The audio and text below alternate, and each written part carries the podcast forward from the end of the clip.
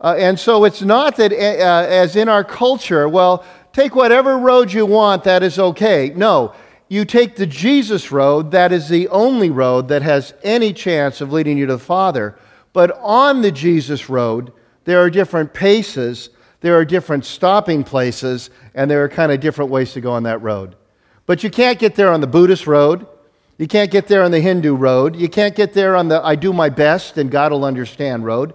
None of those work because, as I said, the commands of Scripture are the house rules. I can't say, well, you know, me and my girlfriend, we're just a little different than most people. God will understand why we're living together. No, He won't. He quite clearly says, that's, you know, back to like with my brother and I. Uh, my dad might have loved the sports I played and the involvement in that and the long conversations about the world and politics and all those sort of things. But I want to tell you, I miss curfew. We have a little come to Jesus meeting in that house. And, and so I, I didn't have that opportunity. So I keep saying that. I just want you to keep hearing that. When I am uh, talking about helping people find their own road, it's still their own road within the confines of the house rules which are spelled out in Scripture and begin with Jesus being the only way. And from that point, move out to the black and whites. But here's the irony we never argue about the black and whites. You know why we never argue about the black and whites? precisely because they're black and white. There's nothing to argue about. So I have to prove my superiority by moving into the gray areas. And then I can show I'm more intelligent or more committed or, or, whatever. And the Apostle Paul actually makes mention of that in his letter to the Corinthians. He says, Well, of course you have to fight over these things, or, or else how else could you show your superiority? And he's being incredibly sarcastic in this one little section there where he's ripping on them because they, they fight over not the important things, but they fight over all the, the, the side things. But having said that, let's talk about how we grow, and then I want to uh, kind of uh, uh, do a flyby of some of the areas where we've picked up some goofy thinking that really doesn't match up with Scripture. And, and uh, it's, it's kind of a, a, fun look at some of the things that we've heard forever, but really don't match up in this book. But first of all, how do we grow? Uh, the, the first thing that I think is important as, as you think through whatever group of people you're trying to mentor and disciple is remember this that when it comes to spiritual growth, it is seldom linear. We talked about this yesterday with some of the staff. Spiritual growth is seldom linear. If you were to look back on your own spiritual growth, my bet is that you did not go A, B, C, D, E, F all the way through. That you took A, then you went over to F, and then you went to D, then we went back to C, then you went to R, that uh, in reality, we all eventually end up taking kind of the same spiritual courses, but we take them in really different order. But when it comes to the way we do church often, we lay out a very linear pattern because it's easier to administrate, because the people who put those programs together often are linear people. And then we give them to the people we're trying to disciple, and they don't follow that path real well. The truth of the matter is, our growth points, if you were to look back in your own life, you'd find this, and this is what you want to watch for in the people you're working with. Our growth points are usually centered around a need to know or a need to grow moment. Life hits us with a need to know or a need to grow moment. Like I said, as you look back, I think you'll see this in your own life. And as you look forward with the people you're, you're working with, that's what you're looking for. Is there a need to know or a need to grow moment right now? And sometimes there's a long lull between them. But boy, when they hit, it's time. God's, God's on the move. He's going to do something. What's a need to know moment? Well, a need to know moment, uh, I, I, like to illustrate it if you have a, a, new Christian and you, you put them in a Christianity 101 course, you tell them, you know, 66 books in the Bible, you tell them about the Trinity, and you, you lay all these basics, which is fine. What else are you going to tell them? And they put them down on a little note sheet and have a little notebook about being a Christian. But it doesn't mean a whole lot until they go to work and the person in the cubicle next to them says, Oh, you don't understand. Jesus wasn't God. They've got a Mormon or a Jehovah Witness next to them who starts to point out that Jesus isn't really God and all this other stuff. And then suddenly, guess what? They need to know what does the Bible say about who Jesus is. And they learn at a completely different level when they need to know. And life sometimes puts us in situations where something we've heard a million times but hasn't meant anything suddenly comes face to face with a different opinion. And our hunger for Scripture, where does it say that? What does it mean? Just goes off the charts. That's what you want to be ready for with people. Now, a need to grow moment happens not uh, around information, but it happens around hardship usually. You hit a wall and you suddenly need to grow in some area of your life. I always use the illustration of now 11 years ago when my wife nearly died of cancer. We had young kids. Uh, it was just everything was going bad. It was one of those series of things where you go to the doctor, some of you've gone through, they say, well, it could be this or that, but don't worry, it's probably this. Then the test comes back, it's that. Oh, don't worry, it could be this or that. And then the test comes back, it's that. It just, everything kept going from don't worry to worse and worse and worse and worse at one point. Well, in that situation, what did Nancy and I need to grow in? Trust, understanding the sovereignty of God, See, up till then, I was a pastor. I taught the sovereignty of God. I knew it in my head, but I had never needed to grow in the acceptance of the sovereignty of God when it's doing exactly the opposite of what I want. And boom, I took off. And Nancy, boom, she took off. And we grew in that area. Uh, we needed to grow in our patience with people. God used that to help us understand how to help hurting people because prior to that, I, we, neither of us had been in such deep weeds that you know we just needed comfort only. Because you know what happens when somebody's hurting? we tend to give them tracts, right, and and advice. And I mean, it's amazing the goofy things we got. You know, uh, there, there, people's idea of comforting us didn't follow the Apostle Paul. It says, "Weep with those who weep." What they decided to do was send us emails, and including those emails were links to special diets that would cure her cancer and uh, this and that, and all these things that unintentionally also basically said, You brought it on yourself. Uh, that's not what anybody meant to say, but that's kind of what came. And, and out of that, boy, Nancy and I learned at a whole new level how to be comforting to people that are going through very deep and difficult times. Couldn't have learned it. And there was no way I could have signed up to learn that 10 years earlier. Life just happens. And with the people you're working with, that's how it's going to go. So, what you always want to be looking for is a need to know and a need to grow moment. And other than that, you just kind of are relaxing. You're, you're, you're, you're like a guard on duty. Uh, if, if you're in the military, we're, we're down by Camp Pendleton in San Diego. If you're on duty, you really aren't uh, having a problem all the time. You're sitting there waiting for a problem, and then you're prepared to deal with it. And much of spiritual formation the lives of people you and I uh, deal with is not going to be hyper exciting. It's not going to be hyper growth all the time. It's just going to be sentry duty, but on the alert. So then that need to know and that need to grow moment happens. Boom, we can jump right into it. The second thing about how we grow is what I call the dimmer switch principle. It's a powerful principle. You see, both, uh, and it's like this spiritual light uh, works like a dimmer switch. And when we obey the light we have, God takes his hand and he turns it up and gives us more. And when we disobey the light we have, God puts his hand on it and turns it down. And I'll just give you some references for this. The first one about turning it down is found in Romans chapter 1, uh, verses uh, 18 through 32. Romans 1 18 to 32. And it talks about the downward spiral of a culture. That because they ignored the light they already had, God gave them over to greater darkness. And then they ignored what they already knew and he gave them over to greater darkness. And there's this whole description of a culture that once knew about God intuitively and comes to the point where they know nothing about God. That's the dimmer switch being turned down. The dimmer switch being turned up is found in Proverbs chapter 4, verses 18 and 19. And it says this it says, The pathway of the righteous is like the rising of the noonday sun and any of you that have ever gone out uh, camping uh, and, and happen to wake up early in the morning, uh, you, you, realize uh, as, as the sun is just coming up, or even right before, you can't see very well at night. And the reason you can't see well at night is, is your night vision is equivalent to your peripheral vision. There is no color and no significant depth perception to it.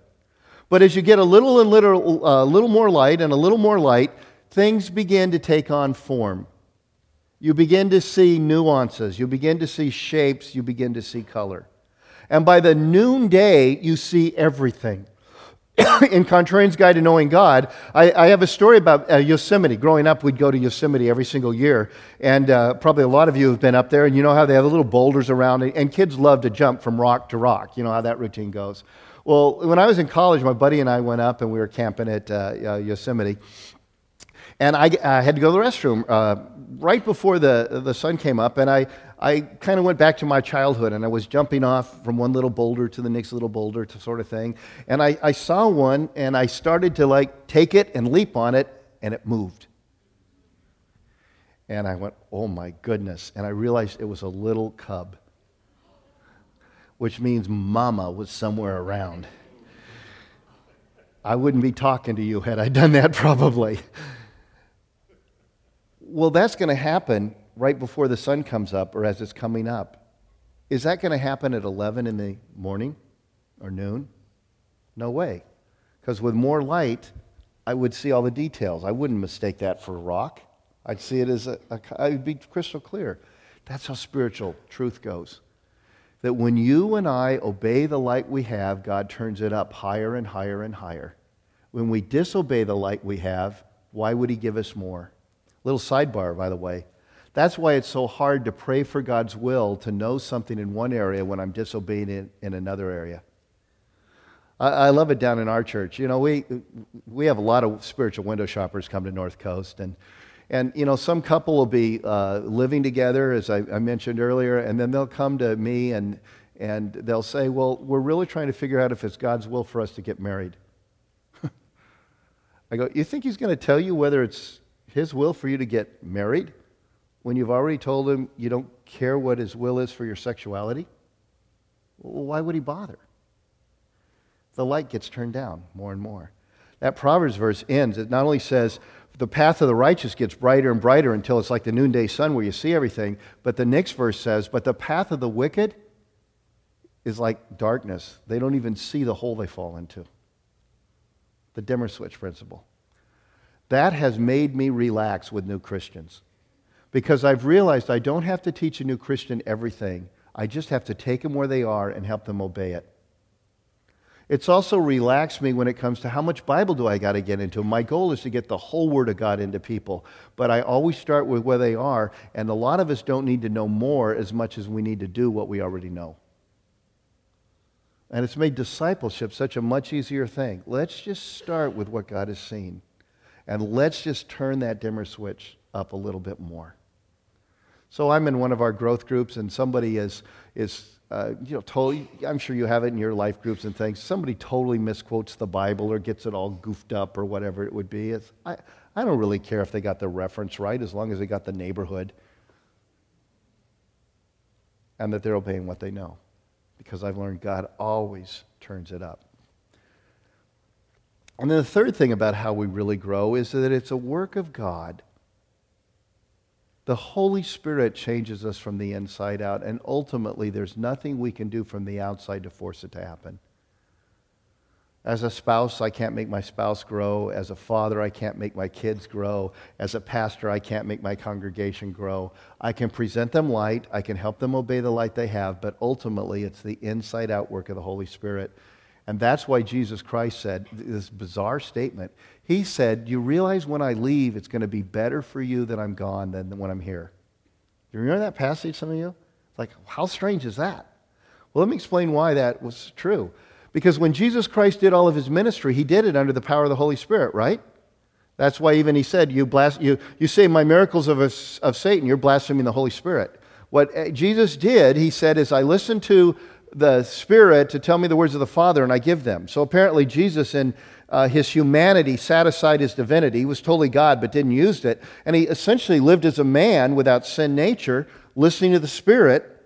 And his miracles were of the Spirit, his wisdom was of the Spirit. Uh, all that. So when Jesus was around, you had the Holy Spirit right there when you were in proximity of Jesus. But when he went to the next town, you were stuck with just the things he said you remembered. But you and I've got it great because he can't go, you know, he, he can't go to Bakersfield now. And if he went to Bakersfield, it's like, it's cool because he's still inside of me. And that's why it's a huge advantage. But it's amazing when it comes to spiritual formation how quickly we forget what Jesus said the Holy Spirit would do. And the dimmer switch principle and the fact that the Spirit's going to do his stuff and that it comes when, I, when people need to know or need to grow, all of those things together have helped me learn to relax and deal with the obvious instead of constantly create this pressure, this pressure, this pressure, and end up with a church full of people who experience a twitch because they have so many drive by guiltings. And I think if we're honest, that's, you know, at the well, you guys have done a great job, but you take churches around America, one of the problems is there's a lot of drive by guiltings because we haven't learned to relax. We've tried to make everybody instantly deep, instantly mature, instantly full of knowledge. So that's how we grow. But let, us take a look at some of the things that uh, are, I don't know, to me a little more relaxing, if you will. Here's one. When I, when I talk about faith, think of faith. How many of you would agree with this statement? We need more of it. Help me out. How many say, no, we don't need more of it? Couple of you brave souls. Okay. The standard line is we're always trying to get people to have more faith, right? And let's think about it for a moment. What, what, do we mean when we try to get people we're wanting to help grow in the Lord to have more faith? What we really mean is we want them to think more positively. Right? We say you got to have more faith. That really means you shouldn't worry. You should think more positively. You should imagine the best outcome. You should do all these sort of things. And here's a surprise from the scripture. Do you know that's, that's an American definition of faith, not a biblical definition of faith? The biblical definition of faith has nothing to do with your imagination or your absence of doubt, it has everything to do with your obedience. The Lord tells us we have to have faith. He doesn't tell us we have to have tons of faith. Because faith is obedience, and the little bit of obedience filled with doubt still gets everything done. I'm going to give you a life principle and then a biblical look. Um, I have to fly a lot. So I'm one of these guys that have absolutely no worry when I get on a plane. I could practically fall asleep while the thing is taken off. So I, I get on the plane, I take out my iPod, you know, click out whatever music I want as soon as they allow us, you know, hit that height where you can do it, and kind of kick back, pull out a couple things I want to read or whatever, and boom, we go off. I don't even have the slightest worry. In fact, I tend to be so confident, I, I don't even like pray anymore, you know. So I remember first flight, Lord, get me home, you know. Instead that's when you know you're really confident. You just kind of like, ah, whatever. Well, every time I, you get on a plane, there's somebody there who hasn't flown or scared to death. The last time I flew, two seats over from me was this gal. She was about 22 years old. Her brother was at Camp Pendleton. She was flying across the country. She had never flown before, and she was so scared she never did put all her weight down. She was like, Now, she had enough faith to get into the plane, but she was sure it was going to go down. I had so much faith I could fall asleep on the runway. It didn't matter for either of us because the only thing that mattered was whether the plane was good. Right? If the plane was bad, with all of my confidence, oh, don't worry, honey, it'll be okay. It's just, you know, it's always bumpy like that, or whatever it is I say. If the plane goes into the ground, I go into the ground with all my confidence. And if the plane is, is quality and makes it there, she makes it there with all of her fear. The faith is not what decides whether something works, it's the one you have your faith in that decides whether it works and the tiniest bit of faith filled with doubt in Jesus that says, okay, I'm going to do what he said to do, or in this illustration, I'm going to get on the plane, guess what it does? It gets you there. And what we have done often with our people, especially when they're going through difficulty, we've tried to get them to be more optimistic, more up, more uh, getting rid of fear, instead of the only thing we have to do, which is to get them to obey. Now, let me show you. I told you from, from Scripture, I, I'd show you where that uh, comes from. Look over at Luke 17.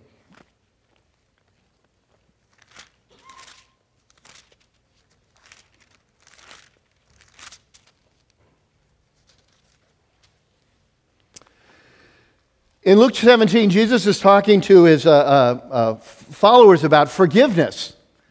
And he, he kind of lays down the gauntlet. And uh, in verse 3, he says, Now watch yourselves. If your brother sins, you rebuke him, and if he repents, turns around, forgive him. And if he sins against you seven times in just one day, and seven times comes back to you and says, I repent, forgive him. And the apostles said to him, Lord, increase our faith. What are they saying there? Lord, seven times in one day, there is no way I can do that. Uh, you, you've, you've got to give us more trust, more pisteuo is the Greek word there, more, more trust in you, more, more faith, so that we can do this thing that makes absolutely no sense. So they say, Will you increase or give us more faith? And here's what Jesus says Guys, if you have faith as small as a what? Talk to me. Mustard seed. Now, a lot of you here at the Guild, you've been well taught enough to know what it, a mustard seed was. Was that a big thing? That was the smallest thing they knew of back then, right? They, they, it was their colloquial phrase for the tiniest of the tiny. So the Lord says, if you have the tiniest of the tiny, you can say to this mulberry tree, be uprooted and planted in the sea, and it'll obey you. Basically, they're saying, give us more faith, and Jesus blows them off. He says, dude, you got plenty of faith. You have all the faith you need. You just need to do what I told you to do. But before we obey, we often think we have to be more convinced it will work. We have to be more confident. We, and Jesus comes back and he says, I don't care whether you think this is the dumbest idea ever. I told you to do it. You've got enough to throw a mulberry tree into the sea. Just forgive him. Acts chapter 12, a great story of it. Too long a story for us to read right now, but but James and Peter are in prison. Now, this is a story of faith. James gets his head cut off. Not exactly what the early church was expecting. Herod sees this work, so he says, You know what? Everybody's pretty happy. I think I'm going to do Peter tomorrow. So, as they're doing that, the night before he's to be killed, Peter falls asleep. And over in John Mark's house, there's a prayer meeting that he would be released from heaven, uh, from heaven, from death and jail. So an angel comes to Peter, as you read Acts 12, and he kicks Peter in the side to wake him up. And he says, Come with me. So Peter comes with him. Now, if Peter had been a great man of faith, imagining, you know, God's going to come through, I'm totally confident, I've got all this. Peter, when the angel kicked him and woke him up, would have gone, Hey, uh, what took you so long? I was expecting you to be here. But instead, it says Peter just kind of put on his clothes. He walked along, the gates open, he goes out. And, and when he's finally out in the city street, it says Peter realized this is not a dream. Don't miss that. God is answering his prayer. And when God answers his prayer, he thinks, oh, great, now I'm having a dream the night before I die. He has no sense of, well, I expected it, I imagined it, I was totally there. But Peter was just being obedient to, like, submitting to whatever God had in his life. And it's only when he gets out on the street he realizes, oh my goodness, this is real. That sounds pretty mustard seedy to me. And then he goes over to the house and he starts to knock on the door where they're having the prayer meeting that he would get out of prison. And as he knocks, a little servant girl named Rhoda runs up and, and peeks through and goes, oh, It's Peter. And she runs back and she tells everybody, Peter's at the door. Now, what are they doing? They're praying that what? Peter gets out of prison. So they are such men and women of faith that when Peter's at the door and Rhoda says he's there, they say, Oh, pff, it can't be him. They must have killed him early. It's his ghost. Right? And then he, they, it's real. Now, I don't know about you, that's the kind of faith I experience a whole lot. Where I am obeying, completely convinced this sucker ain't going to work. But American Christianity has taught me that's not what God wants. It's taught me God wants me confident. The reason God answered their prayer was not because they imagined God was going to do it, not because they had no doubt, not because they had no fear. The reason God answered their prayer was because they prayed. Back to the beginning thing I said today spirituality is about obedience, and we've turned it into feelings and a whole bunch of other things. Another example of that is the old uh, Shadrach, Meshach, or as we said in my house when the kids were little, Shadrach, Meshach, to bed we go. You know, the three little guys in, uh, in Daniel. And they were told to bow down before Nebuchadnezzar and uh, this, this uh, idol of him that had been made. And they said, We're not going to do that. So he said, If you don't do it, I'm going to stoke up the fire here even hotter, and you guys are all going to die. We said, We don't care. And then there's this great Sunday school line. We love to tell it to the kids. And in that line, they say, Our God is, we will not bow down. Our God is able to deliver us from your fiery furnace. Now, is that not a cool Sunday school lesson? Especially when we know the end. But we normally don't tell our kids the next line. Because here's what they actually said they didn't say, Our God is able to deliver us from your fire, throw us in. They said, Our God is able to deliver us from your fiery furnace. And even if he does not, we're not going to bow down. And the truth of the matter is, they were probably the most surprised people when they were thrown in that furnace and didn't die. I can just see Meshach saying to Shadrach, Dude, we picked the wrong side. We're in the wrong place. You know, like, uh oh, we're in hell. We're supposed to go to the other one. What ha-? I mean, they had no clue. like, whoops, wrong choice. And throughout history, has anybody else been thrown into a fire and lived? Talk to me. No. It was one example. They weren't spared because they imagined themselves being spared. They were spared because, in the sovereignty of God, that was His plan, and they were approved because they obeyed. Just one example of how we've turned spirituality on its ears. It's all about obedience and we've turned it into it's all about optimism. All kinds of people beating themselves over the head because they're not optimistic enough, they're not positive enough.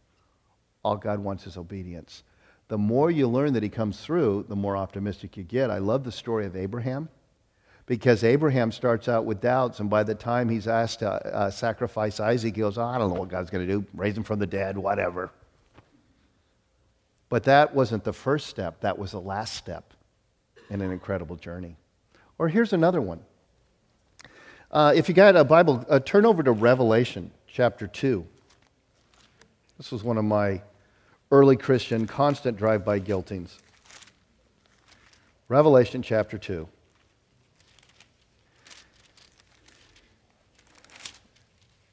Because somehow I picked up the idea that I needed to always be on fire and zealous for God the same fire and zeal that I started out with, anytime it began to wane a little bit, I wasn't quite as pumped up for God. I was just prone for a drive by guilting. And the favorite passage to nail me with was what I call the you lost that love and feeling passage. the letter to the church in Ephesus in Revelation chapter 2. We're going to look at it in just a second, but some of you are familiar with just the thing. The Lord says, I have this one thing against you. You have lost your first what? Love. And I, you know, and I'd always go, oh yeah, I'm just not as pumped up as I used to be. Now I might be obedient as I'll get out. I'm just not pumped up anymore. Oh, let's look at this passage and see what it really says. Again, time after time in Scripture, when you look closely at the things that we think we're supposed to have, we'll see the core is no, we're just supposed to have obedience. These are the words of him who holds the seven stars in his right hand and walks among the seven golden lampstands. So Jesus says, I know your deeds, and they're totally wimped out. Is that what your Bible says? No. You know, the idea of having lost passion, it's like, let's read this. These folks did not, have, they had not lost any passion. I mean, these guys were on fire as fire can get. The Lord says, I know your deeds. Now, notice what he, they're doing. He says, Your hard work. That's pretty good. They're working their tail off for God.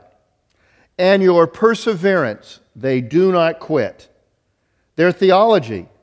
You cannot tolerate wicked men.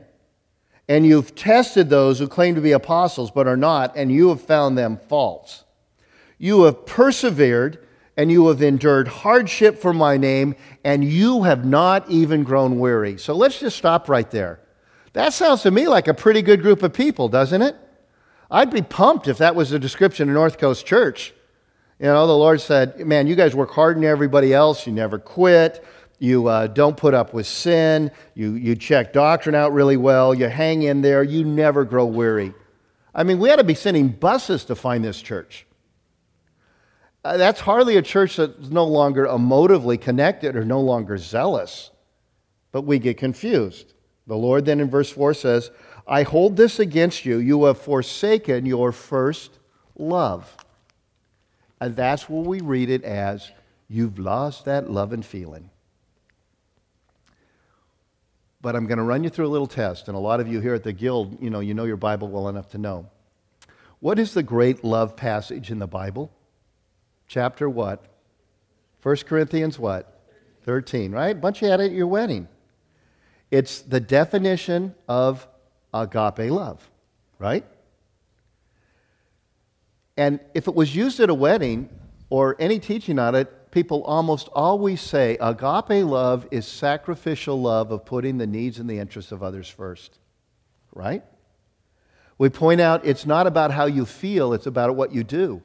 In 1 Corinthians 13, love is patient, kind, you know, all that whole list. Those are all action words that the Lord is calling us to sacrificially love, put the needs of interests of others mm, uh, and the needs and interests of others above our own. And it's not about how you feel, it's about what you do. That, sermons on 1 Corinthians 13 are all about that. Well, guess what? When Jesus says you have lost your first love, you have a clue what word for love he uses there? It's agape. The problem with the church in Ephesus was not they no longer had a little funny feeling in their tummy every time they had worship. The problem with the church of Ephesus is they were no longer like all pumped up. The problem with the church of Ephesus is they no longer were sacrificially loving one another and the lost. They were on fire. They were a zealous church. They were a passionate church. That's why they didn't give up. That's why they checked doctrine. That's why they didn't put up with sin. That's why they worked harder than everybody else. That's why they persevered. But along the way, they became zealous but unloving. And so, what does the Lord tell them? Look at his statement next. Remember the height from which you have fallen and feel the way you did it first. Not what he says. Remember the height from which you have fallen, repent, and do the things you did at first. What had they stopped doing? Loving the lost and loving one another. They had essentially become Pharisees, on fire for God but absolutely missing God. We've circled back around to this theme that over and over you will find in the scriptures if you start putting the lenses on. Spirituality is about obedience. And we keep making it about something else. The spiritual one is the optimistic one. The spiritual one is the zealous one. And in each and every case, no, the spiritual one is the one, whether they feel like it or not, who does what God says. Whether they think it'll work or not, does what God says. Whether they're pumped up or bored, does what God says. They keep the house rules. Once again, that's a much easier spirituality to teach, isn't it? That's a spirituality that everybody can do. The 55% of guys that'll never read a book can obey the light they have. The, the person who's well taught can obey the light they have. The person who's barely taught can obey the light they have. And as I said earlier, it has made it so easy for me as a pastor to know what I'm trying to do with my congregation. It has made our, our team, it's made it so easy for them to know what they're trying to do with people. Just get them to obey. And as we do that, everything else begins to fall into place. But it's just too simple. So we move to something else.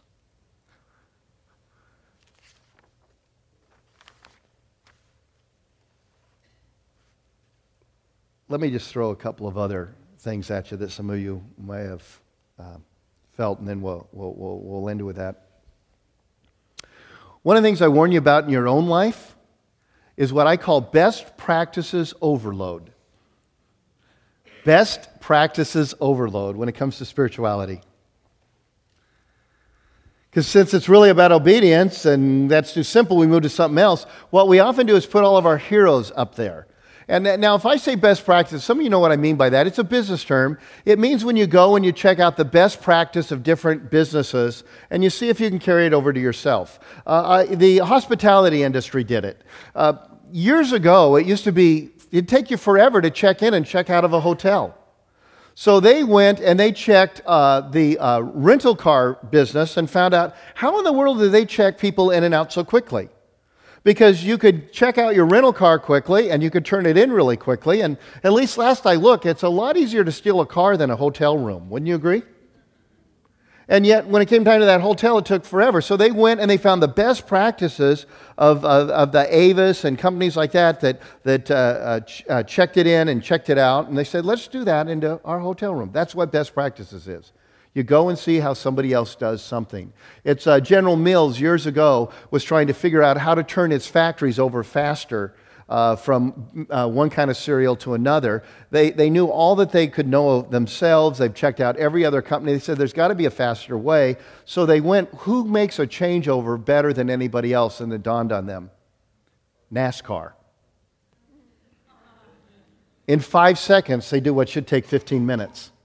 So they sent their executives to spend a week with a NASCAR pit crew to learn things about how to change their factory. And they actually came back and, and, and turned something that I think was like three days into 13 hours or uh, something like that. I forget what it was, but the turnaround was amazing because they'd learned these best practices. It's a great way to run your business, any of you have a business.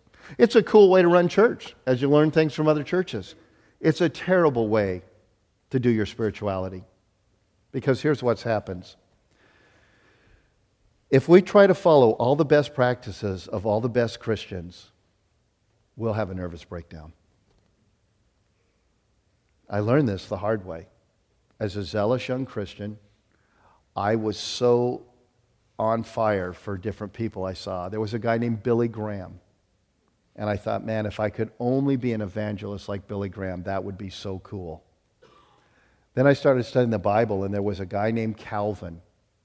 And if only I could know theology like Calvin did, that would be so cool. And then someone introduced me to Martin Luther, who was a prayer warrior to the point that whenever he had a very busy day, a killer day, what he did was he got up an hour or two earlier to pray more. So now I'm sitting there trying to be how can I be Billy Graham? How can I be Martin Luther? How can I be Calvin? And then Mother Teresa comes along. And what I forgot was in the incredible strength of each of those heroes, that if you really had known them or read their biographies, even, you'd realize there's also incredible weaknesses. But all I ever got presented was the best side of all the best Christians and all the best heroes, and I tried to be every part of every one of them, and all I did was beat myself down. It's something to watch even in our Sunday school with our children. We put hero after hero after hero. And unlike the Bible, you realize how the Bible puts the feet of clay out there? We never put the feet of clay. You know, we're all enamored with a David who would rise up early to wait upon the Lord and all of these sort of things, and we just kind of leave out the adultery thing. We're, we're, we're enamored with Moses, the great leader. We lead out the little trips of depression and the little anger tantrums that finally, his third one, God said, Dude, you're not even getting into the promised land. That's it that the truth of the matter is every great saint of God walks with a limp, and God draws straight lines with very crooked sticks.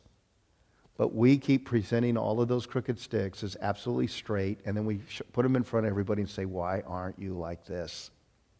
And they walk away beat up. Circling back again, what is the one thing that we all can do? Obey. We all can't be Martin Luther. We all can't be Calvin. We all can't be Mother Teresa. We all can't be. But boy, you read the stuff, listen to the stuff, you just get guiltier and guiltier. And the more you do that, the more you walk away from the simplicity. I love what Jesus said. He said, Come to me, those of you that are weary and heavy laden. You're just burdened. And I will show you what it means to be really weary.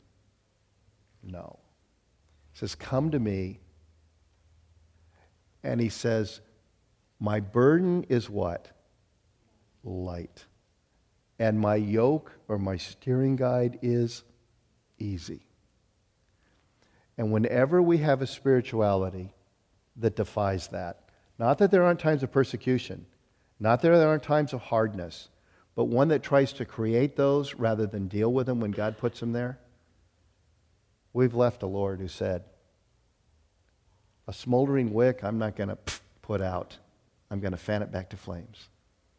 And a person who's heavy laden, I'm going to take off some weight. And when they follow me, it's easy. I want to tell you that's a spirituality that works for the average guy. And it's a spirituality that brings obedience. And best of all, it's one we can do. And we no longer talk one thing and live another. We talk one thing and we live it. My hope and my prayer for you is that's where you will live. And my hope and prayer for you is that's how you will minister to the people God has given you the privilege of impacting their lives. When you walk away, it should be wow, life got easier, God got clearer, and obedience got stronger. Thanks, and God bless.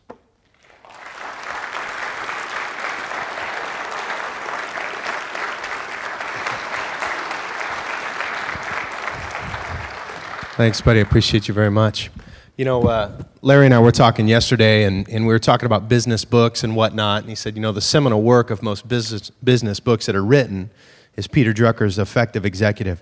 I think in many ways, those of you who call the well home have found, in a sense, my seminal text.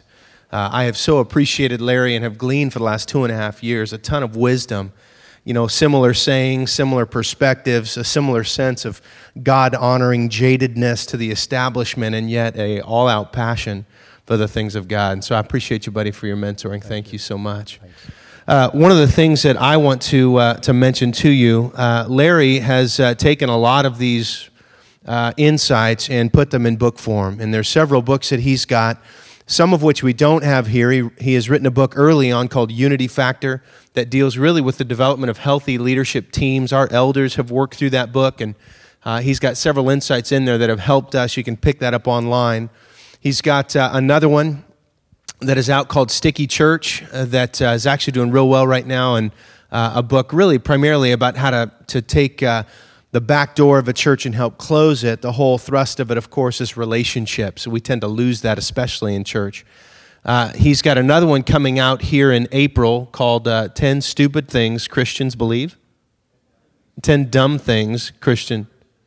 10 Dumb Things Smart Christians Believe. You can tell I'm not one of those, apparently. Uh, that's coming out in April. The one we've got here, and we asked him to speak on, is his book called Contrarian's Guide for Knowing God Spirituality for the Rest of Us. It is a fascinating read, uh, especially if you are a, the consummate overchurched person who grew up in church just assuming that the contemplatives drove the bus. Uh, you'll love the book. Uh, it's typically $14. We've got some here. They're available at the iHub. Uh, $10 if you've got cash. If it's check or uh, credit card, it's 11 uh, It's a phenomenal book. And, and for those of you who call this place home, you know, we don't do that. We don't pub books. We don't do that kind of thing. But uh, this one has impacted my spiritual life. And for those of you who've picked it up, you felt the same freedom I felt as you've worked through it. So we've got those available. So we're going to step into a break. I'm going to invite Jeff to come, buddy, and, and give us some logistics. The books are available out at the iHub. Uh, Larry's going to do a breakout session, so he'll still be here if you've got a question for him. But uh, wanted to make sure you knew these were available out there. Jeffrey?